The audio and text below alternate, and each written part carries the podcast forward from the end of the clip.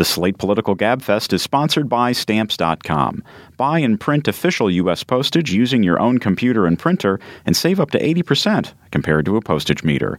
Sign up for a no risk trial now and a $110 bonus offer when you visit Stamps.com and use the promo code GABFEST and by Squarespace, the easiest way to create a beautiful website, blog, or online store. Squarespace features an easy to use interface, beautiful templates, and 24 7 customer support. Right now, go to squarespace.com and use the offer code GABFEST at checkout to get 10% off. Squarespace, build it beautiful. The following podcast contains explicit language.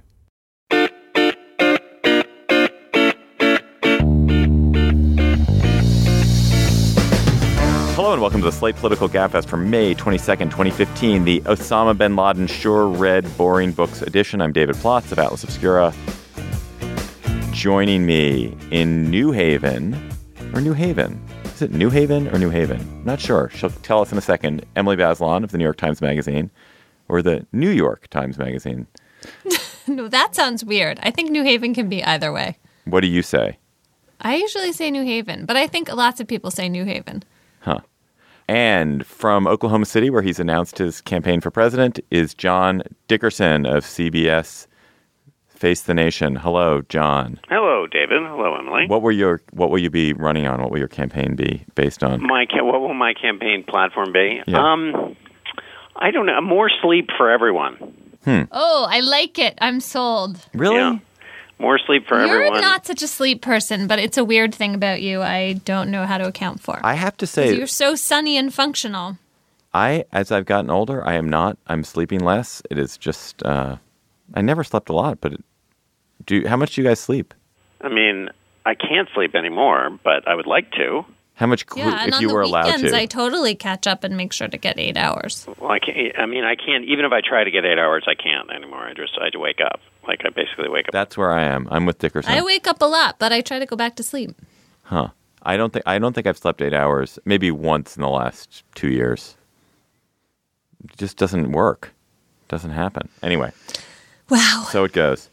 I'm in a log roll for Obscura Day. So May 30th, 2015. If you were anywhere in the world, do something amazing on May 30th. We have 150 events in 25 countries, 39 states for Atlas Obscura. You've got to go out and do something. So email me, david at atlasobscura.com. I will tell you some great thing to do on May 30th.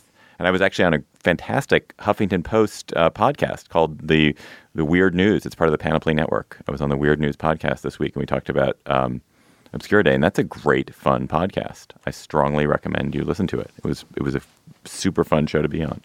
Not that this isn't too. Are you done with all your endorsements of Yeah, things I'm not Slate I am. I am. I am done with that. now we'll get to the show, sort of. But there's actually another endorsement coming. But I was that one I was assigned to do. We will talk today about Osama bin Laden's reading list. The U.S. just released uh, a list of his English language reading. Woof! It's a funny. It's a fun, funny list. We will talk about. Um, we'll talk about it. The weirdest part was that he was read. He read a 9/11. He had. Who knows if he read it? A 9/11 conspiracy tract. That was a 9/11 truther thing, saying that But of course he did that.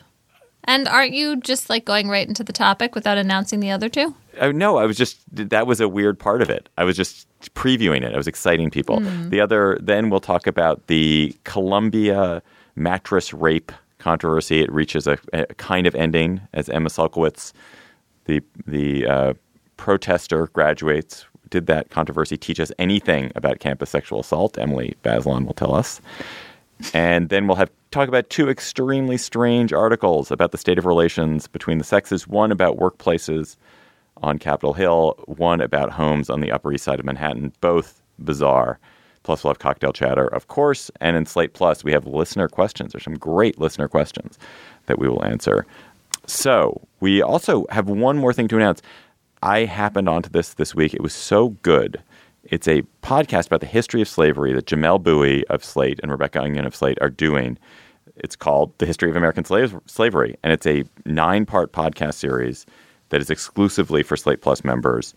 It is really good. Jamelle and, and Rebecca are so smart and interesting, and it's such a it's a topic that is still alive.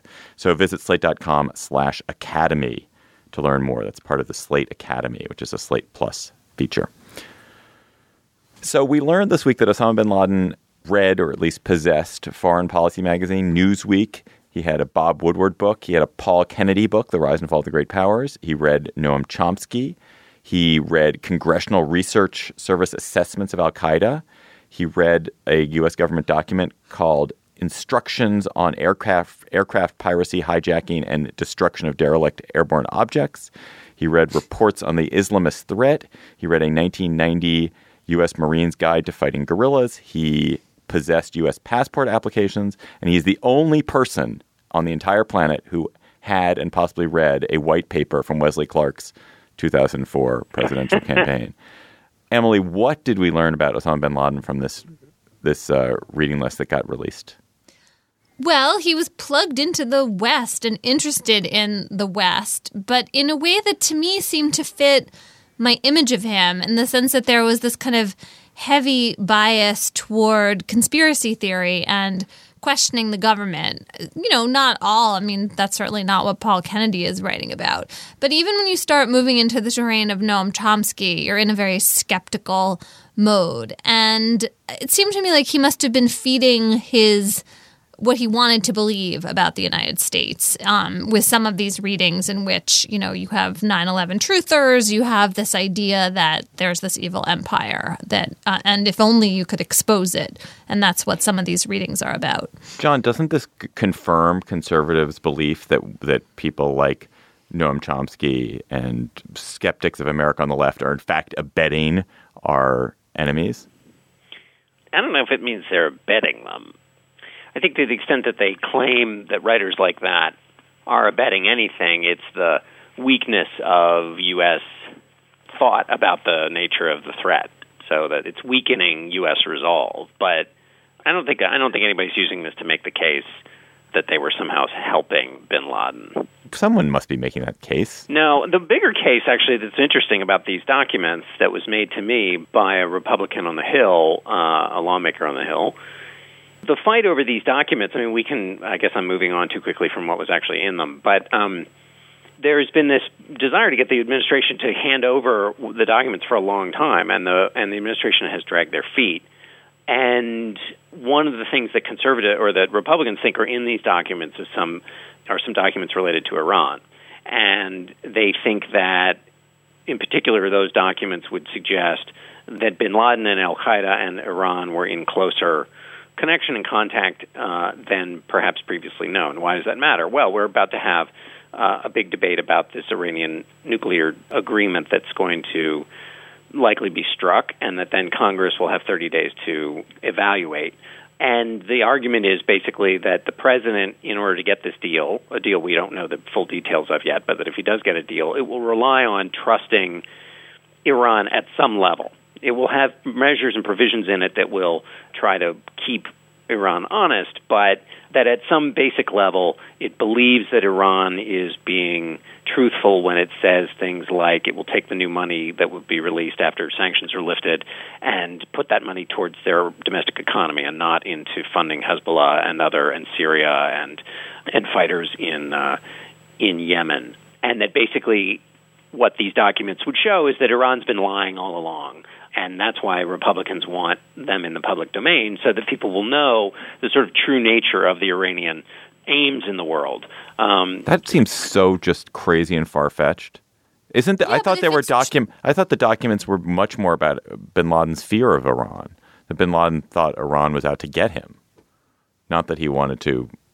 He was expecting to work with him. They're they're theologically not aligned. There was no there's no great Sunni Shiite alliance around creating terror together? Uh, well, we don't know the nature of whatever they think is in these documents, so we. don't. I mean, we don't know. Um, well, we should. I mean, what is the excuse for how long this has taken to come out? It seems completely. I can't. I just can't really imagine what it could be. Well, all the standard uh, excuses, sources and methods, classified. You know, we're using the, the material in there to continue chasing after these kinds of terrorists, and if they knew what we had, they would change their tactics. I mean, there's yeah. I, I was actually surprised that they came out as soon as they did. It's only been three years. That doesn't But seem. finding out that he was reading Paul Kennedy and Noam Chomsky is somehow going to affect. Well, that- Well, that's why you know that he is because it's not. That's not the serious. I mean, well, I know, but think how Oh, long that did it took, and it doesn't sound like the Iran documents you're talking about necessarily. Uh, certainly, they could be redacted in a way that would answer the question that you're posing. Yeah. Well, they're also, but Emily, not everything they released was was U.S. News and World Report articles. Some of it was letters he was sending. Some of it was Al Qaeda. There was the, there was the one, the one great document which was one of the Al Qaeda um, application forms, which included questions about what hobbies you might have and also who should we contact in case you become a martyr. the Seems emergency like an important application emergency question. con- Your emergency contact number would come in handy. do you think, do you think there are people who are like do you think there are people who are like, oh preschool." my god i can't believe salim put me down for that martyr contract now i've got to deal with all the paperwork and his body oh But I god like all why of did he the put me things down there that were released seem like sort of quaint or interesting. They're not things that make you feel like, oh, geez, this was a tough call about whether to keep it remaining classified or not. One of the interesting things that they did keep classified and they seem to be proposing to keep classified in perpetuity is his porn which you would Yeah, think they would want to really care. Well, you'd think they'd want to release that just to embarrass and to show to show that uh, these these people who are you know who are espousing extreme religious beliefs about sexuality and about women and and that they they in fact are subject to the same behaviors that they're condemning in all the rest of the world. But don't you think then that could become a cause for some other really angry religious people to, you know, take up? The backlash from that seems like pretty obvious. And what's the benefit? Mockery, What's that? humiliation. But I don't think they want to necessarily do that. Also, wouldn't it then? You would then argue, wait, you're, you're releasing all this stuff, but not any of the interesting stuff. Like, Right, Stop monkeying around. This is not a. You know, you're not being serious about this. Did they tell us, John, what they didn't release? Going to your Iran point, do we know what what I hasn't don't been think released? so. So there could be a huge, gigantic trove of materials related Yeah, to I mean, Iran that they and- just. And the. Iran piece is not. I mean, I don't. I'm not even sure that anybody admits that that's what's in there. so beyond the fact that he was a conspiracist and that he sought to understand how America was thinking about him, I, the thing that I liked about this was maybe this is the thing other people don't like was the fact that there was so much available to him that he that he could go on. He had some, there was something he had which was a list of US government documents or something which was literally a gigantic list of, of publicly available material that even our worst enemy can go and, and download all sorts of things and, and learn a gigantic amount about us. It speaks very well to the openness of us as a, as a society. And we should be heartened by that it shouldn't worry The us free it- flow of information Yeah. right into the heart of the enemy in Abbottabad. Yeah, and that they presumably like exposure weakens. I would hope exposure weakens his own resolve or makes him realize, wow, these guys are these guys are serious. I don't know what it does. Maybe it maybe it doesn't. Maybe it just gives him insight in how to kill kill us better. But What did you guys think of the fact that there was a suicide prevention manual and then the government quickly said that they didn't think it was for bin Laden himself? Do you think they know that from questioning the wives or they or barely what? questioned the wives, so I doubt that. right. it. So how did they know that? It seemed like a strange assertion to make. I don't know. I don't know. It's also a man responsible for suicide bombings with the suicide prevention manual. It does um, invite black dark humor. Right. Well, may, and maybe genuinely he was making sure he understood if you're going to send people to go kill themselves, what are the normal things that you would use? What are the normal things that prevent people from killing themselves? And then let's let's Ooh, that's super work around it. I hadn't even thought of that. Ooh. Well, it's like it's like the SERE training, right? That becomes the manual for torture. So you're teaching people to resist torture, and then you realize, oh, we're actually teaching people to torture by teaching torture resistance, and now we'll translate into actually torturing people. It's a it's a version of that. All right, let's leave um, let's leave Bin Laden. Unless you have any any other points, John. Anything else? Any political implications from this that we're Well, missing? only that wasn't it that one of the claims of the Seymour Hersh article that all of this stuff was totally Manufactured, manufactured. planted. We should just note that. uh, yeah, no one no one could possibly manufacture Newsweek and U.S. News and World Report articles from 2008. No one would know where to find those articles. I was a little insulted there was nothing from Slate there. but maybe he just read them online when he was reading. That's so important and crucial that it has not yet been declassified. That's right, exactly. He's he's, he's reading. He there were definitely Bazelon and Dickerson pieces in there. They just didn't. The world. Actually, he was listening to. Gabfest every week. That would be. How would you feel? How would you feel if we discovered that we were being listened to by Islamist enemies? Would you be? Would that hearten you or dishearten you? Shocked. We could have planted secret messages. We can. Well, if you are an Islamist radical bent on the destruction of America and you listen to the Gabfest, tweet at us at Slate Gabfest or send me an email, gabfest at slate.com. We'd love to hear from you. Gabfest is brought to you this week by Stamps.com. You do whatever it takes to make sure your business runs efficiently, but constant trips to the post office can get in the way. With Stamps.com, you'll be able to spend less time at the post office and more time growing your business. Stamps.com makes mailing and shipping easy. Use your own computer and printer to buy and print official U.S. postage for any letter, any package, and stamps Stamps.com does all the thinking for you. Oh, that would be so nice to have someone do all the thinking for me. With a digital scale, it will calculate the exact postage needed, and it will help you decide the best class of mail based on your needs. Join over half a million small businesses that use Stamps.com and never go to the post office again. And of course, we have our special offer. Use our promo code GABFEST, and you'll get a no risk trial and a $110 bonus offer, which includes a digital scale and up to $55 in free postage. Don't wait. Go to stamps.com before you do anything else. Click on the microphone at the top of the homepage and type in GABFEST. That's stamps.com. Enter GABFEST. Emma Sulkowicz, a Columbia University senior, graduated this week. She carried her mattress at commencement and at a class day celebration. Famous mattress that she's been porting around all year as a form of protest and performance art and for class credit as a way of demanding that Columbia expel a fellow student who she claims raped her, a man named Paul, and Emily will pronounce his name for us, Nungesser. I've been saying Nungesser, but I'm sure Nungesser. that's right. He's a German, German who is a student at Columbia. Sulkowicz made a claim er, last year that he had he had raped her.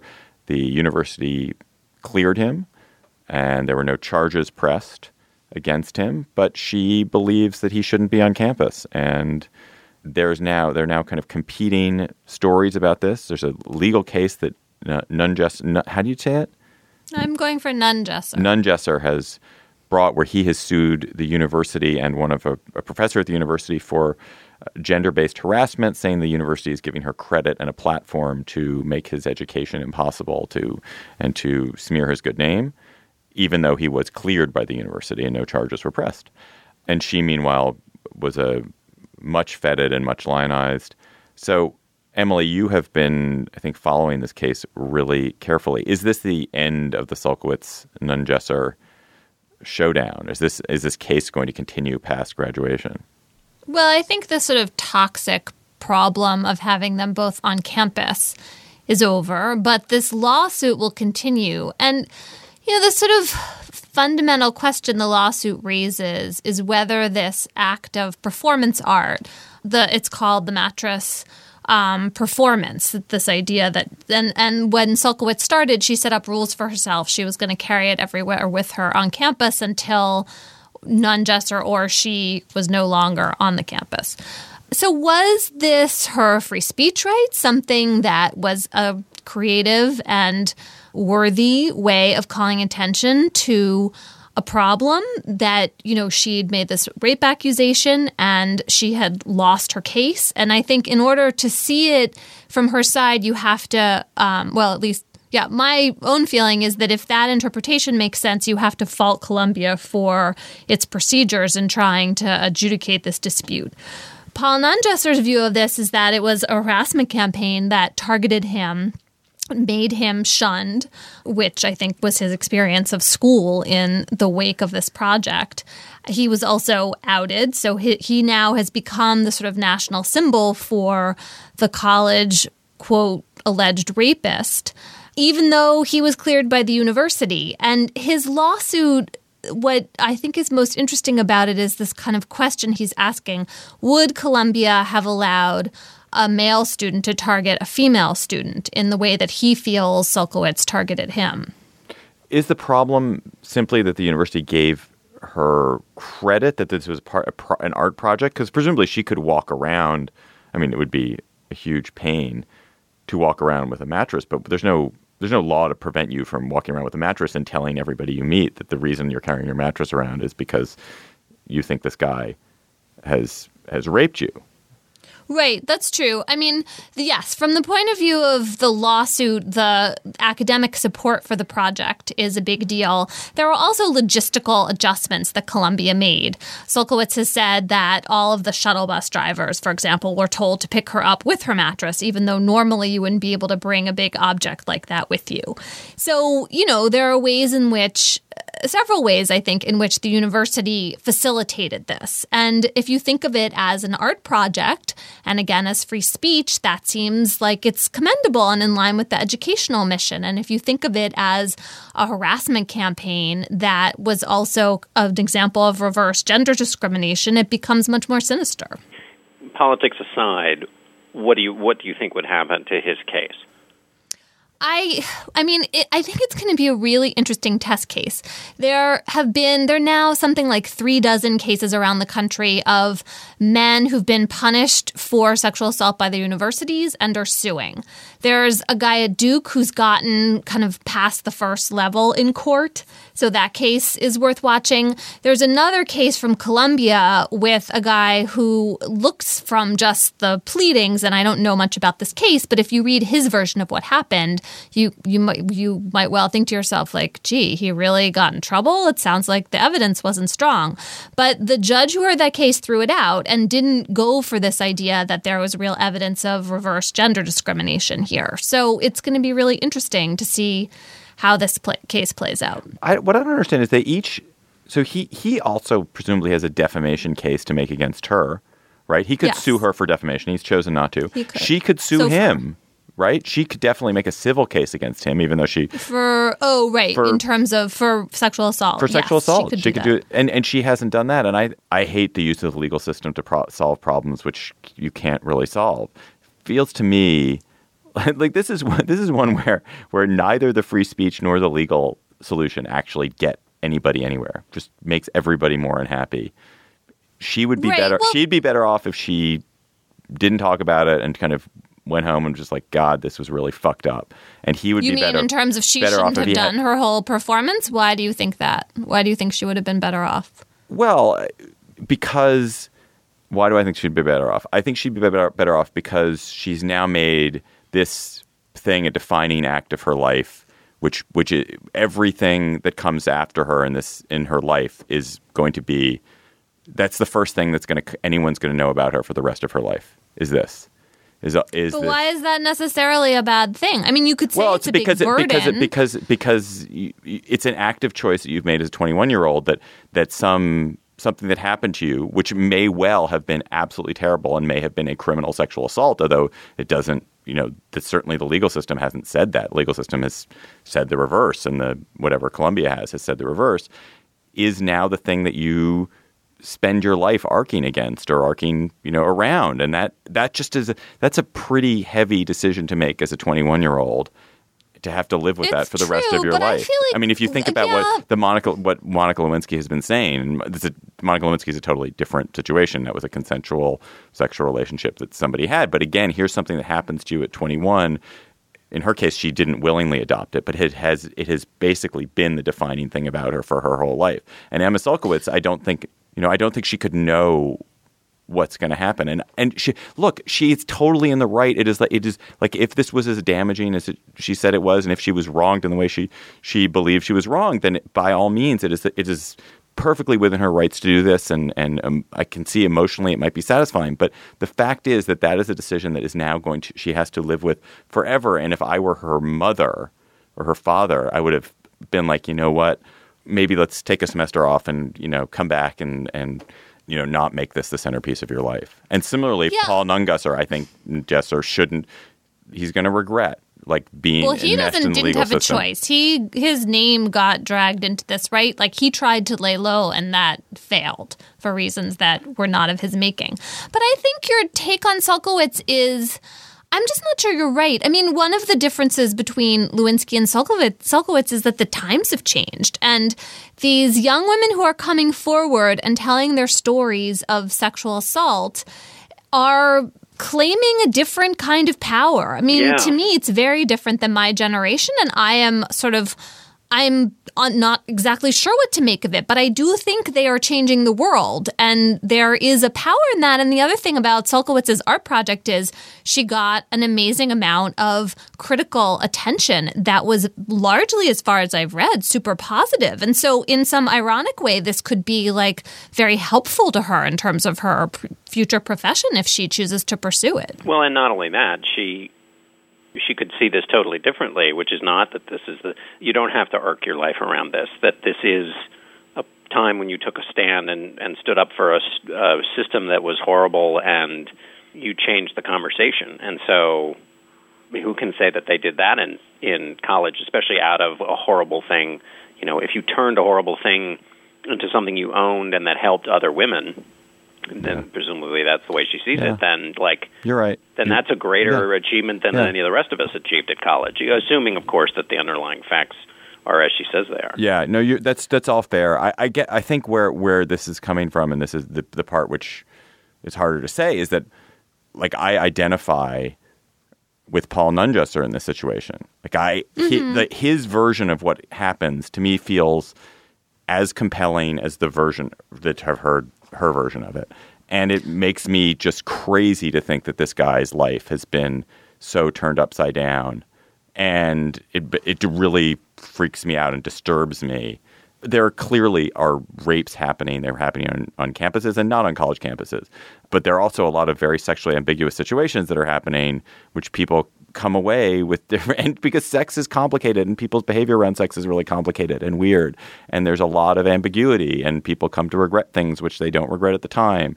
And it it makes me so anxious for my sons so anxious for for my daughter that this world is, has become what it is. And i guess i guess the truth is i don't like the fact of Sulkowicz's project. I don't like the fact that she she's become so celebrated when it appears to me that everything is so gray So, just two things. One is that just so we make this clear, Sulkowicz's version of this sexual encounter is not a gray area. Uh, There is no ambiguity. She's claiming rape and uh, and some degree of violence. Nungesser completely denies those accusations, but it's not like we're having some argument about whether, you know, a drunken hookup was sort of consensual or not. This is like two diametrically opposed right one of them is lying and one of them is not telling the truth. And I have, having spent some time talking to both of them and trying to report the story out, do not know the answer to that. I so I guess partly because I don't know, I've gotten more interested in this other problem.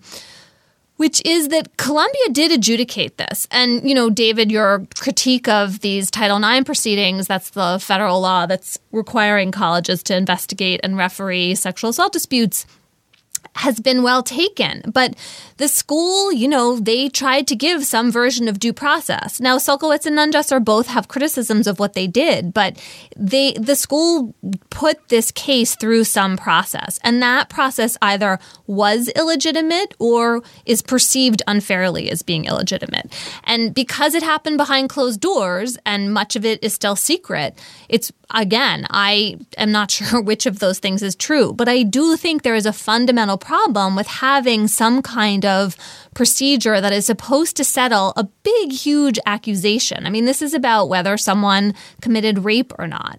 And you know, in the public open court system, we don't usually have situations in which someone is found not guilty and then is still called guilty and, and sort of assumed to be guilty in many, many forums. And that's what is going on here. And there is something wrong with this moment in time and our, I think, societal confusion about these university procedures. And I feel like Nungesser is essentially the scapegoat for that. And that to me is troubling. Right, right. Because she because there were no criminal charges brought, either because prosecutors felt there wasn't enough evidence or she didn't cooperate or she didn't push. She pulled. She decided Yeah, she didn't so, want so to go she through with she that. didn't go through with it so she was not willing to stand up and sort of make a truth claim in court under oath nor was she willing to do that in a civil suit so it's it seems to me like this guy is being totally I mean as you say he's he's a scapegoat. The only circumstance in which this has been adjudicated which was privately he was cleared.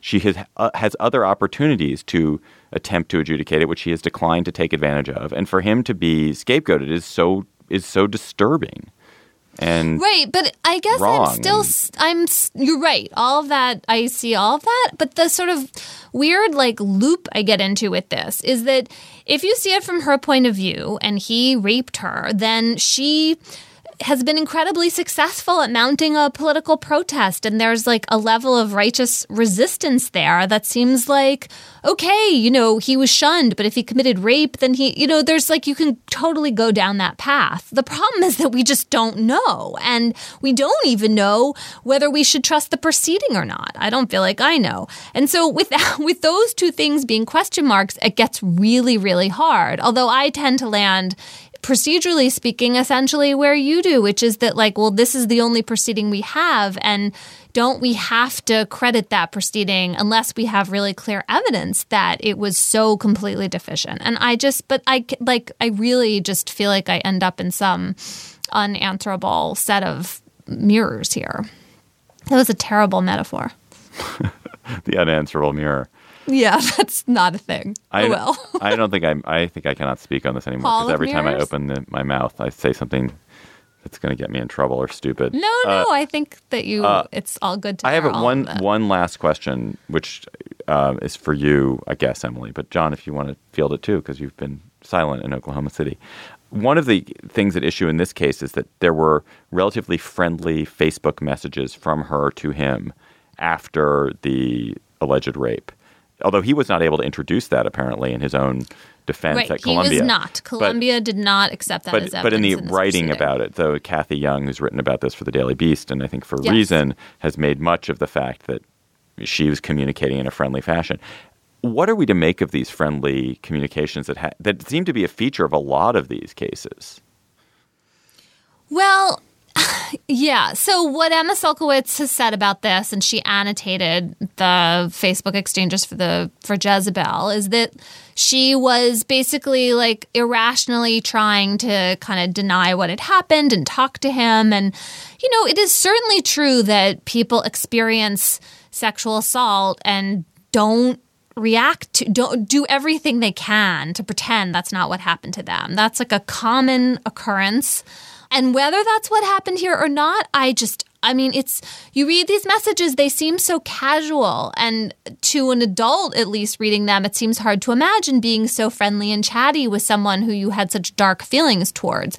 On the other hand, like denial is a really powerful force. And rape victims, because of all the shame of rape and because it's so startling, especially to be raped by someone you know in a situation in which you're trusting them, and this happened in her Columbia dorm room, people can go to great lengths to basically like try to rearrange the facts in their own brain. And again, I just leave with a big question mark about this one. All right. We are sponsored this week by Squarespace, a great tool for making a website. Websites have historically been very hard to make or have pers- you've had the sense that they're really hard to make. Every time I've ever set out to make a website in the past, I was always like, "Oh, I'm daunted. I'm just going to give up." Squarespace makes it really easy to make a great, beautiful, useful website. The sites that you can create with Squarespace look professional, they look professionally designed, they are responsive, which is super important. I'm just dealing with that with, with Atlas Obscura. It's incredibly important to have a responsive site, which means it looks great on a phone, it looks great on a tablet, it looks great on a desktop. There, and the, the Squarespace sites are all responsive.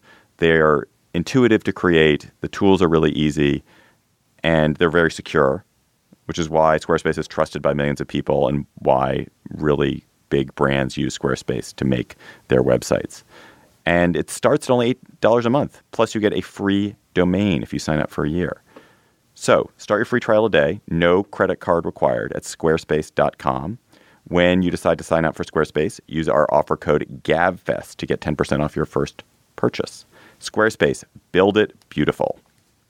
All right. Third topic is two two weird stories in one.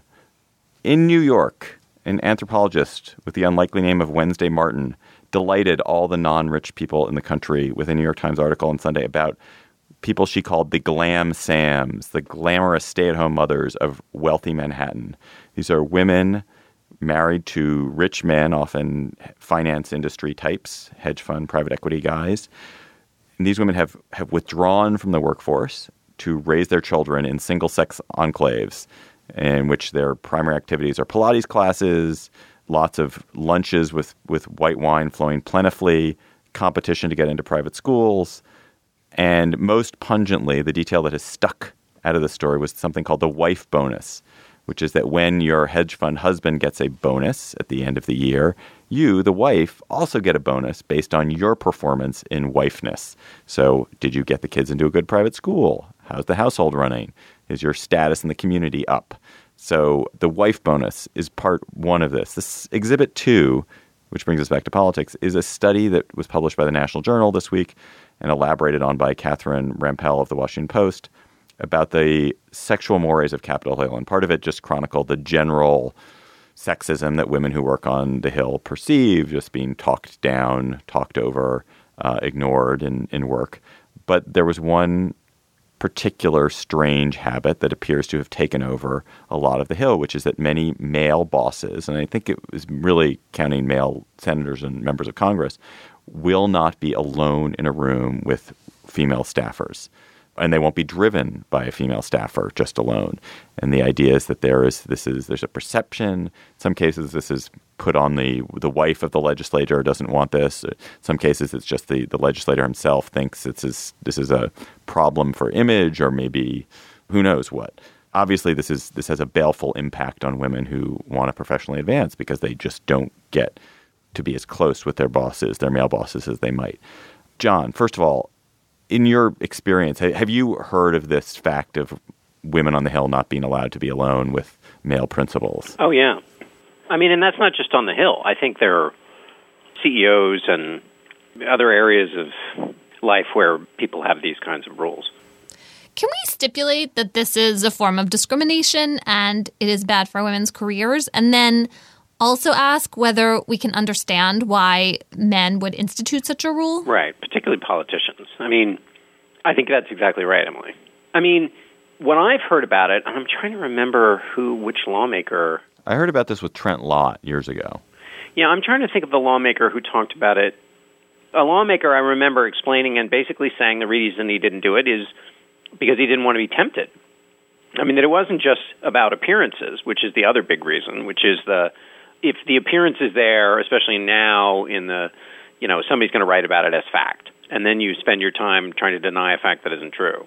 I feel like I don't want to be tempted is the totally not okay thing to say about yeah, it. Yeah, no, that's why no was... one would admit that. Although, of course, that's part of what's but, happening. But uh, w- can you name me an example of somebody who has been written about as as being too close to a female staffer, where there wasn't actually an affair?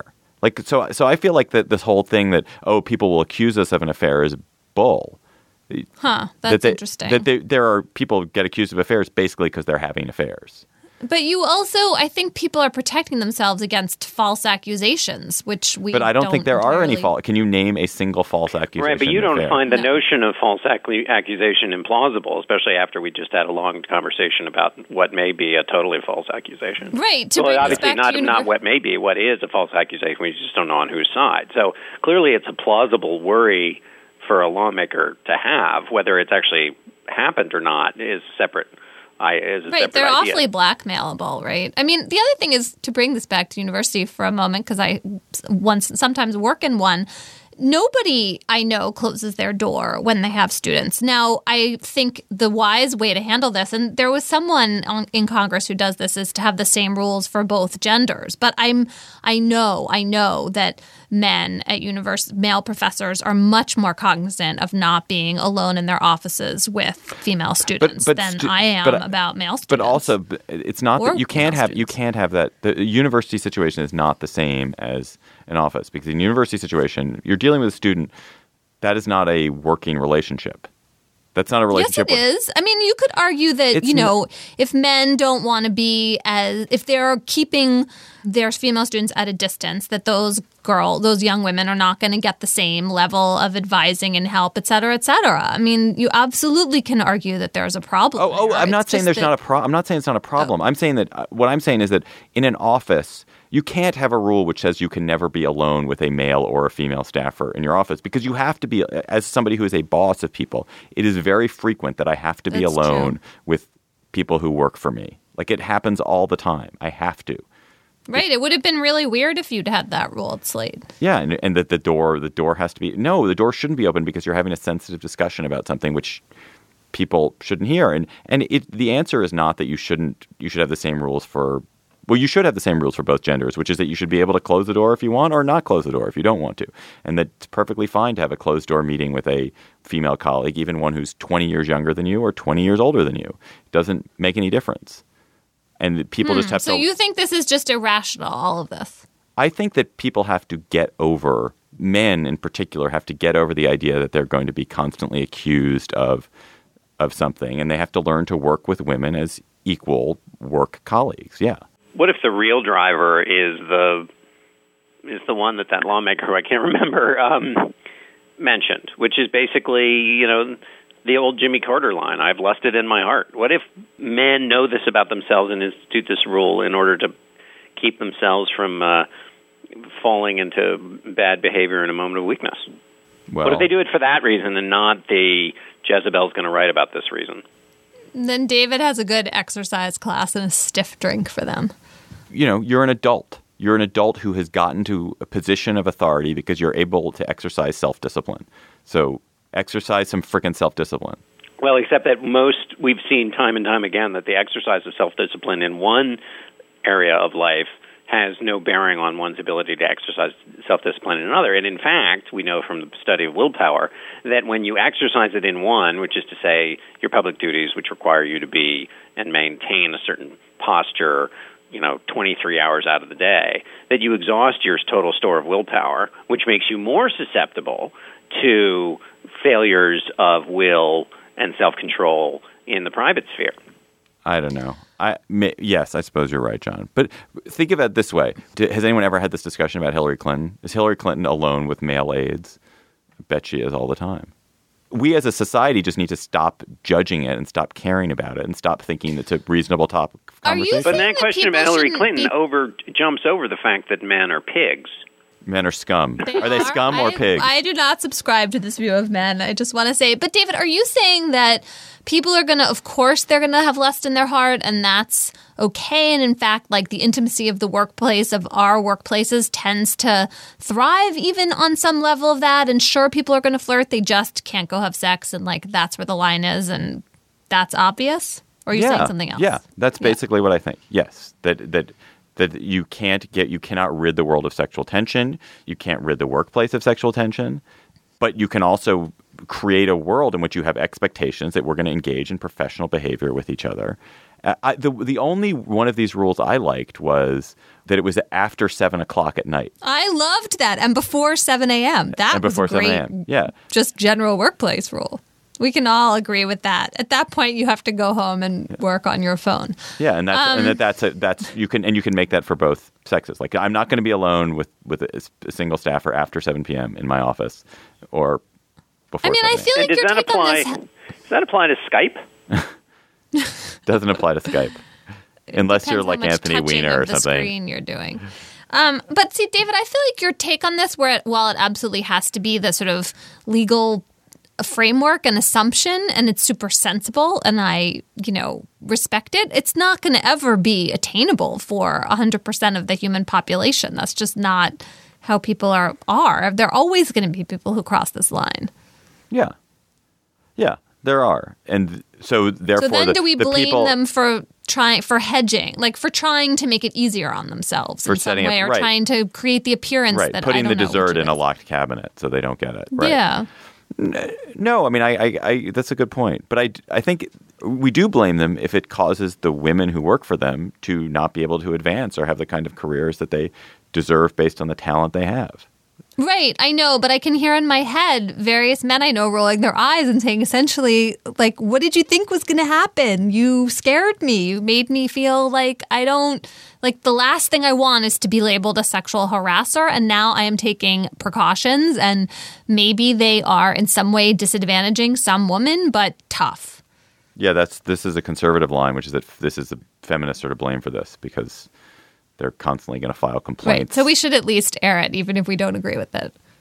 I mean, Emily, this is you. you- This is much more relevant for you. Do you feel like, as someone who would be the victim of this, that the avoidance strategy is a is a legitimate strategy? Yeah, I mean, I have this one memory from college of having a male professor who um, I really liked, felt comfortable with, didn't feel particular sexual tension with, and then having the semester end, and I had to. I can't remember. There was some reason why I offered to bring it over to his house, and I remember that he freaked out. And, and that it made me feel really weird that he thought that like the idea that I was going to ride my bike to his house, knock on the door, and hand him something was like a big uh, thing. And we, I didn't do it. I was made totally uncomfortable. It definitely has stuck with me, and I doubt he would have responded in the way that way to a male student. On the other hand, like. I don't know how bad is that. Well, look, that just happens to be the one thing I remember. Sure, I, if I had never, you know, when you were my boss, if I'd never been able to be alone in a room with you, that would have been bad. Yeah. The did you remember the scene in Borgen? Did you guys see Borgen? Where doesn't that Yes. exactly happen? The female student comes by to drop over a paper with the handsome Right. Yes. husband, And the wife freaks out. and the wife freaks out, and then he has an affair with her, right? Yeah. So Aren't they like gardening or something? yeah, they're out in the garden up? and she shows up. I think she she Yeah. probably it was Denmark, so she almost certainly biked over because there's no other way to get there. Let's let's Yeah, I mean, look, right. Oy. John, is this a is this a um an ideological split too? Is this is it Republicans who are not doing this? No, uh, uh, Republicans who are are not doing it, or Who are not who are not meeting who are not Yeah, I, th- I mean, my I associate it with um, with conservative lawmakers much more than Democratic ones. Um, for a third reason, which we haven't talked about, which I guess is related to the one, which is it's just like polite behavior or something. Like that's not right, but it's a norm of a certain kind of people from a certain part of our culture that you just like. That's you don't you know you're not alone with a woman, not your wife, Right, at right. cer- at times, and even Right. if it's somebody who, who you work with, like you don't go out to dinner with them, you don't. I mean, it's just not like that's just not what you do. And I think the reason it's just not what you do, again, is that you know we're all, or in the way this thinking would go, we're all fallen, we're all sinners, and and subject to temptation, and therefore don't put yourself in a position where you can be tempted. And that's definitely the way it came up in the in the Clinton context, which is like the minute you're alone with an intern who's a woman for more than like a minute, you're issuing the invitation that you should never be in that position, um, and you should know that you should never be in that position, It's and so, so, you selfish. already It's so selfish. It's so making it about you rather than thinking what is the what is what is the good of my constituents. The good of my constituents is that I have productive workers. The Yeah. good of this woman is that she have a productive career where she if she has smart advice for me as a congressman, I, I'm going to be able to get it. It's just so Well, I don't think the, the advice is stopped by having a, a second person in the room. But intimacy, professional intimacy, is can be super valuable. To be a confidant of someone is valuable, and being a confidant of someone is not a sexual relationship. It's a it's a great professional relationship, or can be. I don't know. Can I ask you guys a different question or test out a theory for you about vices? So, you know, sex, drinking, even gluttony, they're all off the table if you're a politician or a human being. You're not supposed to do any of those things. So, if you're that person who's holding it together 23 hours of the day and you need some kind of outlet, I feel like there are only two things left there's extreme exercise and Murder. adventure. Oh, Murder. sorry. I was going to say, like, planning a trip Yeah, to some no one should spend place. time alone with David because um, I think that's an extremely good point, Emily. I think, and you look at the people who, I mean, we've seen the relationship between sexual indiscretion and power lots and lots of times, and you see, and then we also have seen the relationship between power and extreme exercise increasingly in our lawmakers. Um, right. Like this is what they do. They get up at 5 a.m. and they like go crazy on the treadmill. It's Yeah, the only although I'm- way they can. I'm not. Yeah. I'm not thinking that that's. I I don't think you can scratch the itch with just by exercising. Is based on my understanding of the human condition. But um, the um, I think you're right though. I think you're onto something. Also, and the problem with the reason it's got to be exercise and not adventure is like you can't go to Borneo at 5:30 every day. You know, like Right, exactly. You- yeah, Borneo only it up. works as like the once a year outlet, right? It could be sort of like the affair, maybe, but yeah, agreed. Well, wow. I guess that's true. As, but these guys are all married. They're allowed to have. There's illicit sex. They're allowed to have. yeah. But I don't think that's why part. they're. That's why people have affairs. But, yeah, but not. I but does everyone? Is your view that everyone has to either? Everyone has to indulge a vice. So it either has to be illicit sex, illicit drinking, illicit drugs, or it has to be licit exercise and listen. no, adventure. I'm saying I something slightly different. I hope everyone doesn't have to do one of these three things. I'm saying that in the human condition, the accept we used to make more room, especially for people who were important and powerful, for these other vices. And Right. now we've crossed all these things off the list. And I can't really see what else is left. And I accept this sort of miserable existence of like running on the treadmill every day at 5 a.m., which I agree with John is not in the end probably going to do it. Huh. That's good. All right, that was that was great. Do we have anything to say about these Upper East Side uh, wealthy women who are getting wife bonuses? I really wonder how many of these wife bonuses actually exist. I don't think the they world. exist. It really seemed like an urban legend to yeah, me. Maybe like or one maybe or there- two. There were like yeah, two cases where, and now you know, yeah, that's the way it felt to me. Yeah, Certainly, no one has offered me one. huh? That's a good question. I guess my husband would be the only one. who would who, who else would have offered it? yes, some member of Congress is going to be offering If I you. don't stop now. up, it's not Stop now. Stop way. talking. Stop it. don't reveal anything else, Emily, on advice of counsel. Okay. All right. Uh, before anything else terrible happens, let's go to cocktail chatter. So when you, Emily Bazelon, you're having white wine with your um, Glam Sams in the Upper East Side of New Haven, what are you going to be chattering about with them? Will it be your flywheel class? Will it be what private school your kids got into? What it will will it be? be about a longtime Nebraska legislator named Ernie Chambers, who finally got a long time wish this week and convinced most of the unicameral legislature, one house legislature in Nebraska, to vote to abolish the death penalty. And it's this kind of amazing story. I mean, first of all, Nebraska is not an obvious place to um, stop the death penalty. However, Chambers made a real pragmatist as well as moral argument. The state hasn't actually executed anyone since 1997. They are spending way too much on incarcerating people. They've run out of room in the prisons. This is a way to save a whole lot of money. And essentially, the sort of sensible answer um, won out. And even though the governor has said he will veto this bill, it passed by a big enough margin to be veto proof. Um, and so I just hope this is like a wave of the future, a way that conservative states can ride the momentum of criminal justice reform to seeing the argument against the death penalty that is probably the best sell in, um, well, maybe for everyone. You don't have to decide that you would never, ever believe in executing anyone to think that this is uh, just a big waste of money and also to worry about whether the American death penalty can ever be administered fairly. But isn't the isn't the counter argument to the big waste of money that well, let's just make it easier to execute people. You can do it fast. Yeah, Why but- incarcerate people for fifty years when you can kill them in one? Well, yes, you could just, uh, you know, wipe away all of those appeals. But if you worry about procedural rights and also the possibility of executing an innocent person, then maybe you would be less sanguine about that alternative. Though, you know, there are some justices on the Supreme Court who would certainly agree with you. John, when you are with the Glam Sams, you could be a glam. John could be a glam Sam. he's so he's so good looking and he's blonde and toned, just like a glam Sam. I think he would chew the scenery. Um, what would my cocktail chatter be? My cocktail chatter White is, wine chatter, I think. Yeah. Um, this is something you could have with a white wine. Um, my colleague uh, Alicia Amling pointed out that on the Hill, who uh, is a producer on the Hill for CBS, that uh, the historian of the House put out a top ten stories that they um, liked in honor of David Letterman's um, going off the air.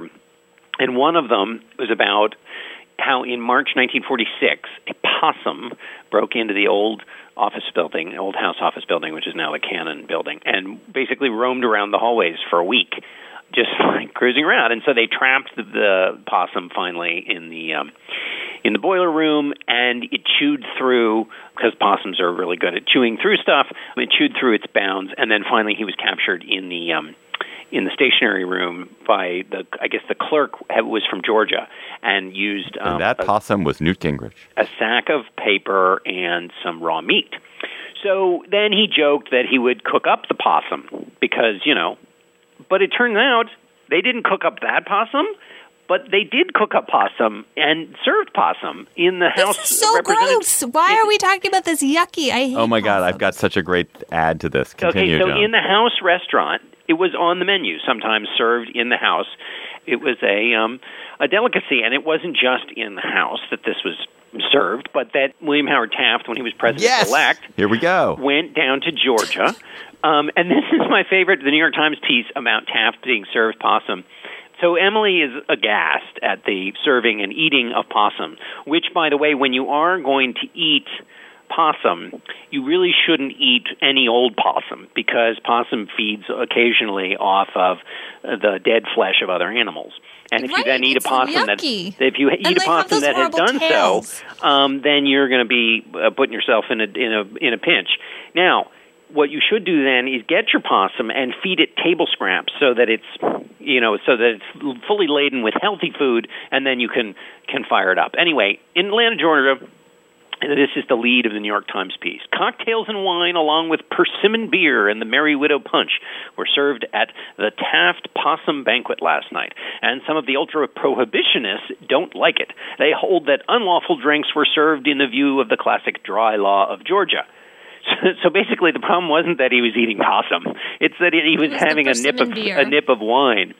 And this is um, the, the story goes on with a subhead that reads: "Possum did not disturb Mr. Taft." Did you see the way the president ate possum and taters last night? This was the prevailing greeting in Atlanta today. And Mr. Taft said, Well, I like possum. I ate very heartily of it last night, and it did not disturb in the slightest my digestion or my sleep. There was, and then the Times goes on, there was only a shattered wreck remaining of the 18 pound Billy Possum that was toted up to Mr. Taft's table. Taft liked it so much it then apparently was served at a, a White House Thanksgiving feast. The um, New York Times referred to the 26 pound possum as a monster that was served at that That's dinner. a really big turkey. And then it came on to be so appealing at this stage that New York hotels, including, I believe, the Pierre, if the Pierre was around at the time, but I seem to remember reading about it being the Pierre. New York hotels started to fix possum as a as a delicacy for northern eaters, this southern delicacy of possum and taters. So What do we think it tastes like? It must be tough. it apparently right? tastes like pork. Uh, that's what the I don't know what that tastes like. Really. my br- my brief reading of. well, of- David would like it then. I- so, John, Pulled if possum you love sandwiches, so, barbecue. So yeah, that would be good. John Mooallem, our friend, GabFest listener, and wonderful journalist, did an incredible story for the podcast 99% Invisible that is one of my favorite stories I've heard in the last year about this episode and connecting it. So there's one other detail, John, which Mooallem included in his tale of it, which is that part of the possum having Taft eat possum that there was actu- an actual marketing it was like a, a grassroots a viral marketing campaign to create a popular possum stuffed animal in the way that the teddy bear had been the teddy bears they were going to do the the Taft possum Yes, I heard it right. I read about that as well. There's also another account of the possum or of a dinner in which Taft uh, was the honoree, and the possum was brought to him under a silver lid. And then the lid was removed, and the possum was still alive, and but just tied to whatever the table was. Um, and that that was part of the that was part of the excitement that you could have. You know, the possum would be arrayed before you in all of its wriggling splendor, um, and that you would somehow. Uh, so you know, when they bring the when the possum comes calling for you, um, that is so fantastic the I, i'm not going to spoil the john Mooallem. you have to go listen to this the john Mooallem episode which also connects with the whole teddy roosevelt thing has a has it has the best ending of any story and it involves uh, well, I, I don't want just No, ever- don't everyone lis- say. I I won't say. listen. It is so so great. the live the live possum is that is the best. I don't even. I can't. All even, right, not top gonna- that, I cannot top that. That is untoppable. Should I? Should we talk about that? This American Life canvasser story study. Yeah, Just- I guess so. we should correct, We- retract. We, should. So I'll chatter about the. There was a claim which I had channeled that actually it turned out that that and this American Life had reported on it. There was studies showing that if you brought someone who was gay and who who could talk personally about the experience of gay marriage to a person who was an opponent of marriage equality and had they had a face to face conversation that it made an enormous difference that it caused a, a swings of 10 15 points in in the likelihood of that person then going to support and vote for marriage equality. Just just unheard of immediate change it was a kind of polling result no one had ever seen it uh, a, in And it favor had really long term impact, like lasting over months, right? yeah, that uh, was yeah, just this canvassing, and it, it it filled everyone. It scratched everyone's itch that oh, just personal stories and the It was so heartwarming. it was heartwarming. Now that study amazingly has been retracted. It appears that the person who the graduate student who did the research on the that was the basis of the study faked all the data.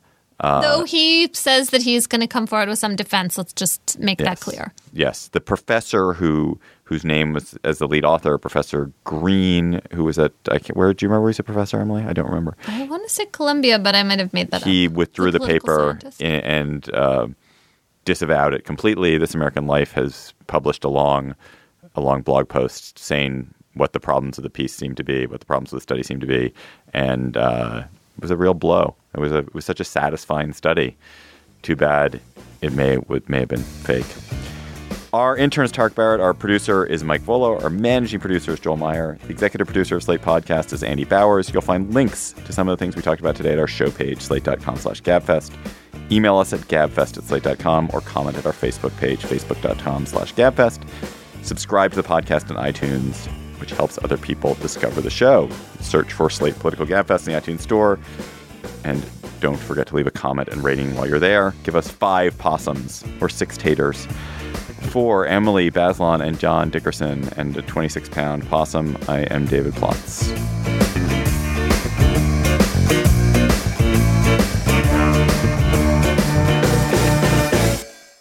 Working is Slate's podcast about what people do all day. And on our next episode, we'll get a little meta with our season finale. Join us for the How Does the Host of Working Work edition, with current host Adam Davidson interviewing former host David Plotz. Find out what it's like to host the Working Podcast on the next episode of the Working Podcast. Find us at slate.com slash working or subscribe in iTunes or on your favorite podcast app.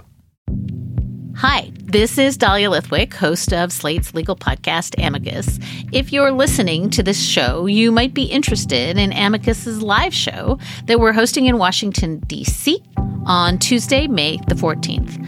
My colleague, Mark Joseph Stern, and I will be talking to some amazing guests, including Sherrilyn Ifill and a sitting state Supreme Court justice all about how originalism, a relatively recently invented way of interpreting the Constitution, has taken over the Supreme Court and radically reshaped the law.